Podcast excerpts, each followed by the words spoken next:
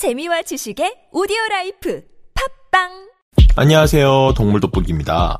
저희 집 근처에는 낙동강이 흐르는 산책로가 있습니다. 산책하면서 경치를 보는 것을 좋아하는 저는 친구와 함께 어김없이 여유로운 시간을 보내고 있었죠. 그때 친구가 얘기했습니다. 야, 저거 봐라. 하기다. 왜가리다, 이 멍청아. 언제부턴가 주변에서 자주 보이기 시작한 왜가리. 동물에 관심 없던 제 친구는 그냥 단순하게 이야기했지만 이 왜가리는 한 폭의 그림에서나 등장할 듯한 우아한 긴 목을 자랑하며 근처에 다가가 인사를 건네도 눈 하나 깜짝하지 않는 시크도도한 모습을 자랑합니다. 이 시크도도의 끝판왕인 왜가리는 그 풍겨지는 태도만큼이나 우리나라 하천을 지배하는 생태계 최종 보스라고 하는데요. 우리나라 하천의 생태계를 수호하는 수호신 제2탄 왜가리, 아름다움 안에 감춰진 왜가리의 숨겨진 힘. 오늘의 동물돋보기 시작합니다. 동물돋보기 줌인. 원래 철새였던 왜가리는 기후변화에 적응이 강한 덕분에 현재는 완전한 텃새로 자리잡았는데요. 가늘고 긴 목에 가냘픈 몸매를 가지고 있어 작은 물고기나 잡아먹을 것처럼 보이지만 이 중대형 조류인 왜가리는 날카로운 부리를 마치 창처럼 사용해 먹잇감을 죽이고 아무 것이나 꿀떡꿀떡 삼켜버리는 포식자입니다. 왜가리는 철새답게 입맛도 아주 자유분방한데요.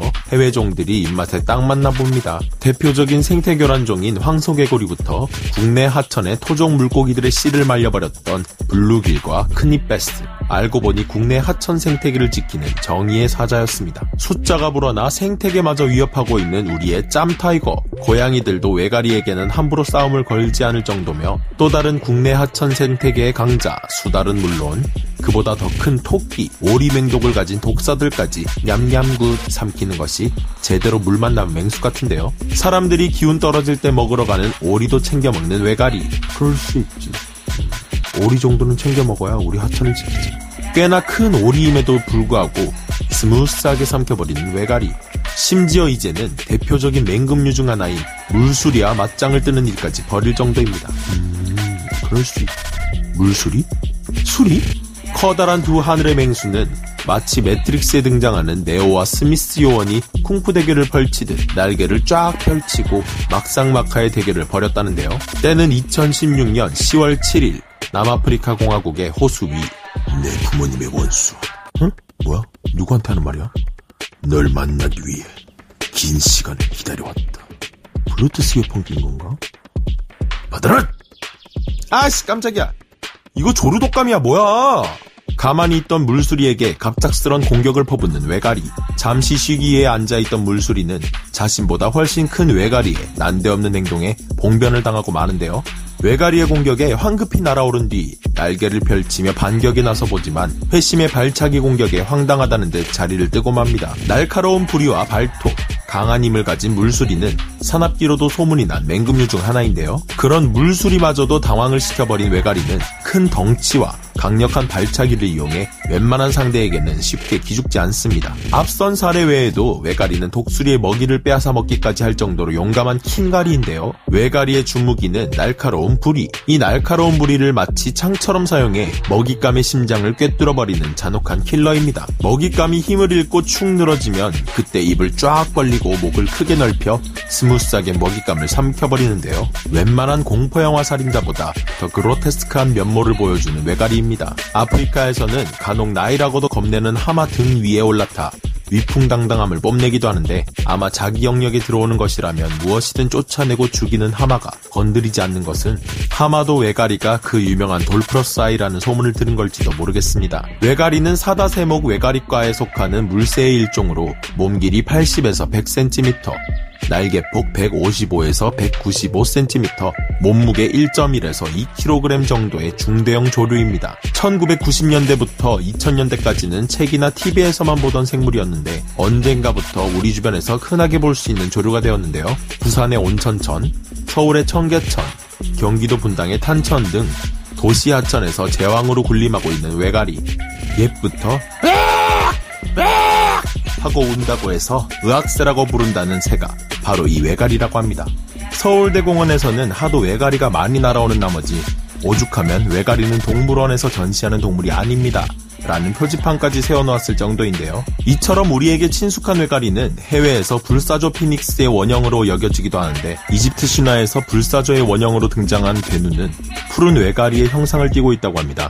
왜가리가 불사조라니, 내 동심 오늘부로 사망.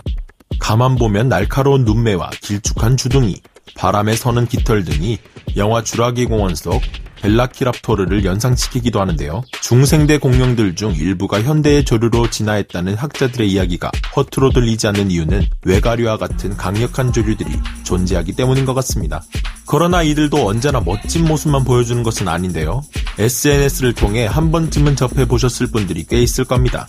한 동물원에서 독수리의 먹이를 빼앗아 먹기 위해 약 올리듯 부리를 잡고 찔러대던 한 왜가리. 헤헤! 약 오르지? 야! 내놔! 내가 먹을 거야! 그걸 지켜보던 독수리는 기가 차다는 듯 지켜보다가 잡았다 요놈! 찰나의 기가 막힌 타이밍으로 왜가리의 주둥이를 발톱으로 움켜쥐었고, 주둥이를 잡힌 왜가리는 옴짝달싹 못하며 날개만 파닥거리는 이 영상. 이 민망한 영상의 주인공이 바로 왜가리였습니다.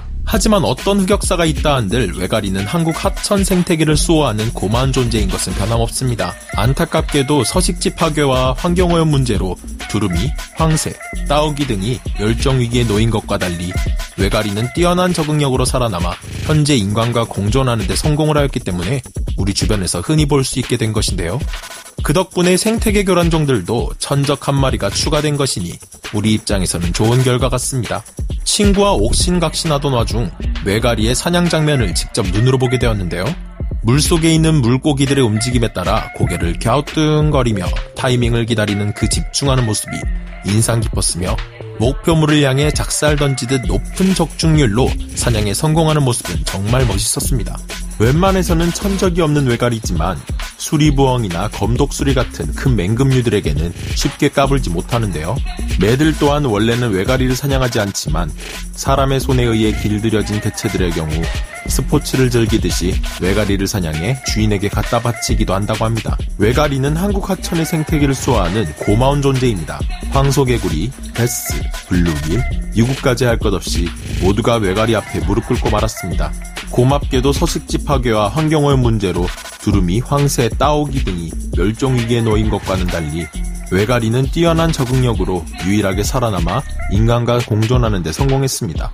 이제는 여러 생태계 교란종들 모두가 겁내는 저승사자가 되어 한국의 생태계를 지키고 있는 왜가리. 앞으로도 우리 곁에 왜가리가 오랫동안 함께하며 한국 토종 생태계의 질서를 지켜주었으면 좋겠네요. 그럼 저는 다음 시간에 다시 돌아오겠습니다. 감사합니다. 동물돋보기 줌 아웃.